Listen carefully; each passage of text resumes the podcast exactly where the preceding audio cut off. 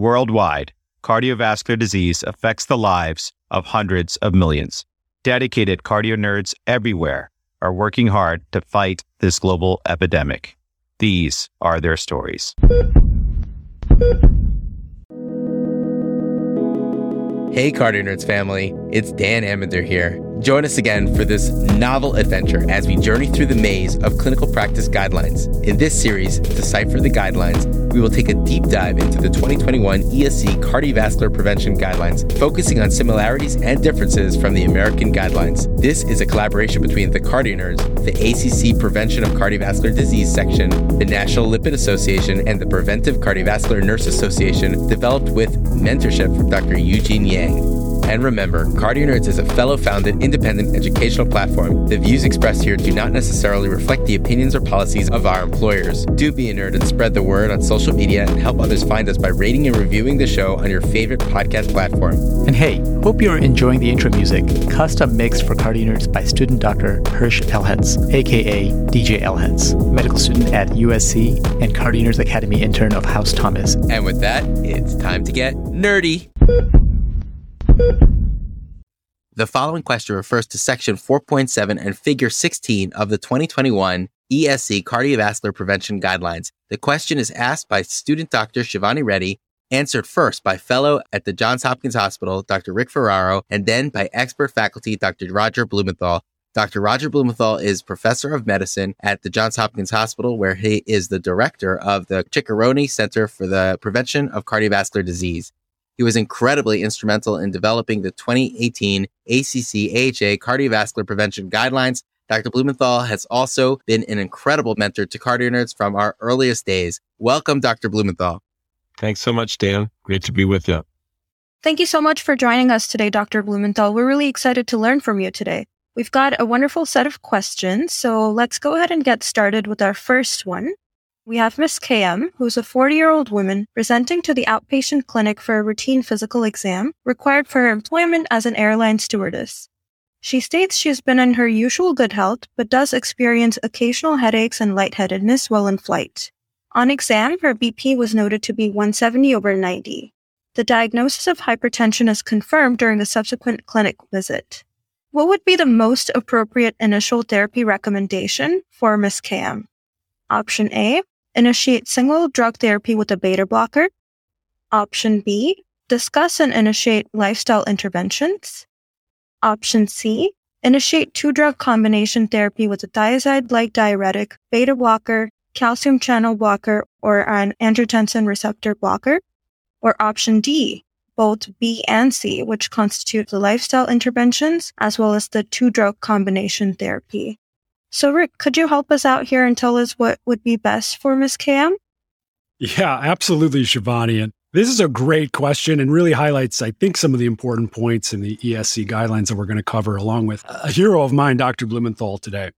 So the correct answer in this case is D, both B and C, meaning discuss and initiate lifestyle interventions, as well as initiate two-drug combination with a thiazide-like diuretic, beta blocker, calcium channel blocker, A R B.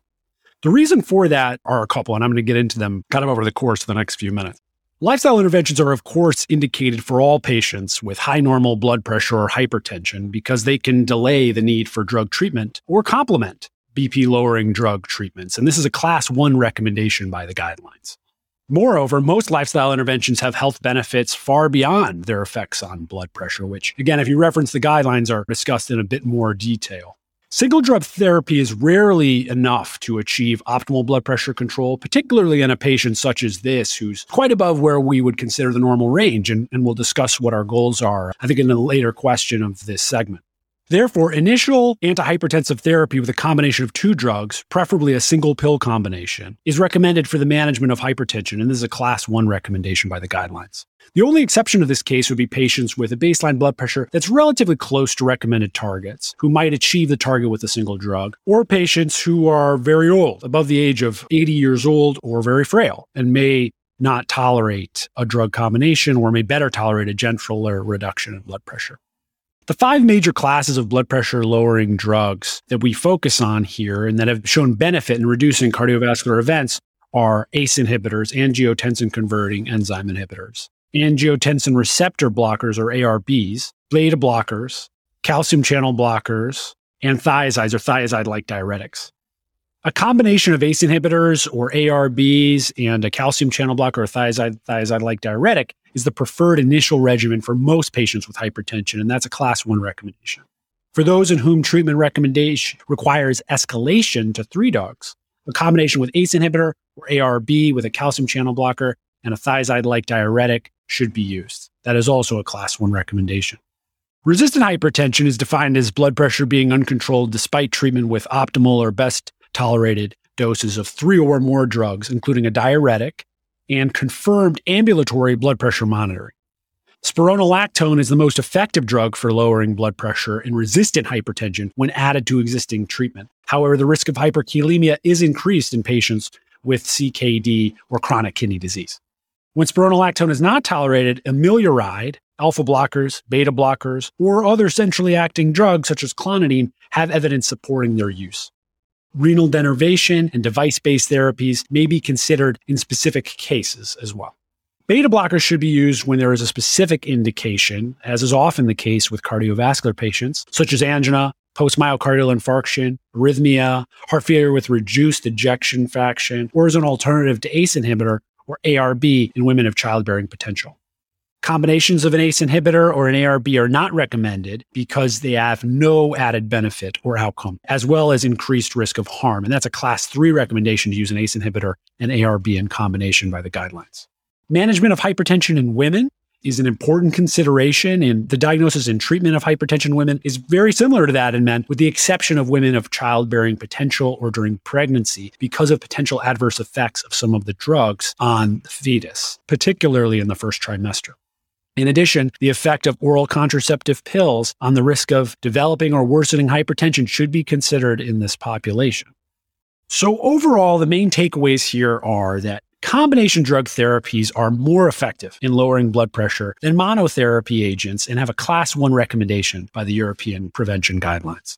Blood pressure management in women is similar to that of men, with the exception of those with childbearing potential, given the potential teratogenicity of certain agents. So at this point, I'm going to kick it over to Doctor Blumenthal. I'm sure you know that we talked a lot about the guidelines and kind of dug into that, but being an expert, I'm really excited to hear what you have to add here, Doctor Blumenthal. Well, Rick, as you know, I always like to frame things in the A B C format. And uh, way before your time, there was a singing group called the Jackson Five, and they had a song, A B C, simple as one, two, three. And I've been told that Doctor Ambinder tends to hum along in the cath lab with the lyrics there. But if you think of things in that format, you say A for assessment of risk and antiplatelet slash anticoagulant therapy, and then B for blood pressure, which is our topic here. And you want to deal with blood pressure by thinking lifestyle, namely diet and weight and exercise, as well as medication. So from a guideline point of view, with our U S guidelines, we took the tack that, you know, a single blood pressure lowering agent typically can lower blood pressure ten millimeters of mercury, maybe fifteen with a little bit of lifestyle improvements. When you have, just as you said, if you're twenty points higher from your target goal, which is typically one thirty over eighty, it makes sense to go with that two drug combination. And I would say, Rick, that most cardiologists for our patients and for ourselves, if we had high blood pressure, would use a R A S blocker, so either an A C E inhibitor or an A R B, and then either a calcium channel blocker like amlodipine or a diuretic. And for people who have harder to control blood pressure, there's a lot of good data, as you know, that chlorthalidone is a longer lasting and, and more potent than H C T Z.